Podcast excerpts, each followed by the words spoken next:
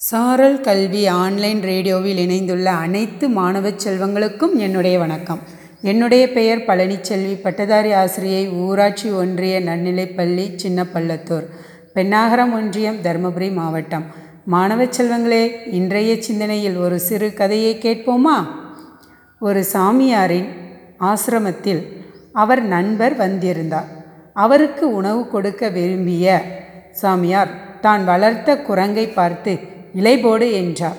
குரங்கு வாழை இலை எடுத்து வந்து போட்டது. உடனே சாமியார் தன் கையில் வைத்திருந்த பிரம்பால் குரங்கின் தலையில் ஓங்கி அடித்து சாதம் போடு என்றார். குரங்கு சாதம் கொண்டு வந்து பரிமாறியது. திரும்பவும் தலையில் அடித்தார். அவர் சொன்னதை எல்லாம் குரங்கு சரியாக செய்தாலும் அடி விழுந்து கொண்டே இருந்தது.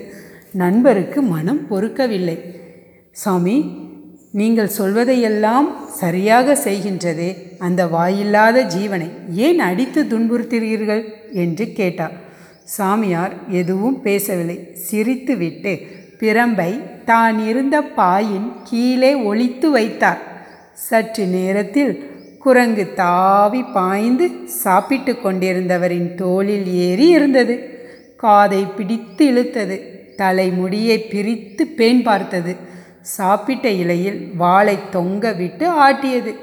உடனே நண்பர் ஐயோ சாமி இந்த குரங்கின் தொல்லை தாங்க முடியவில்லை. அடி போடுங்கள் ஐயா என்றார். உடனே சாமியார் பிரம்பை எடுத்து குரங்கின் தலையில் அடித்தார். அது போய் ஒரு மூலையில் அமைதியாக இருந்தது.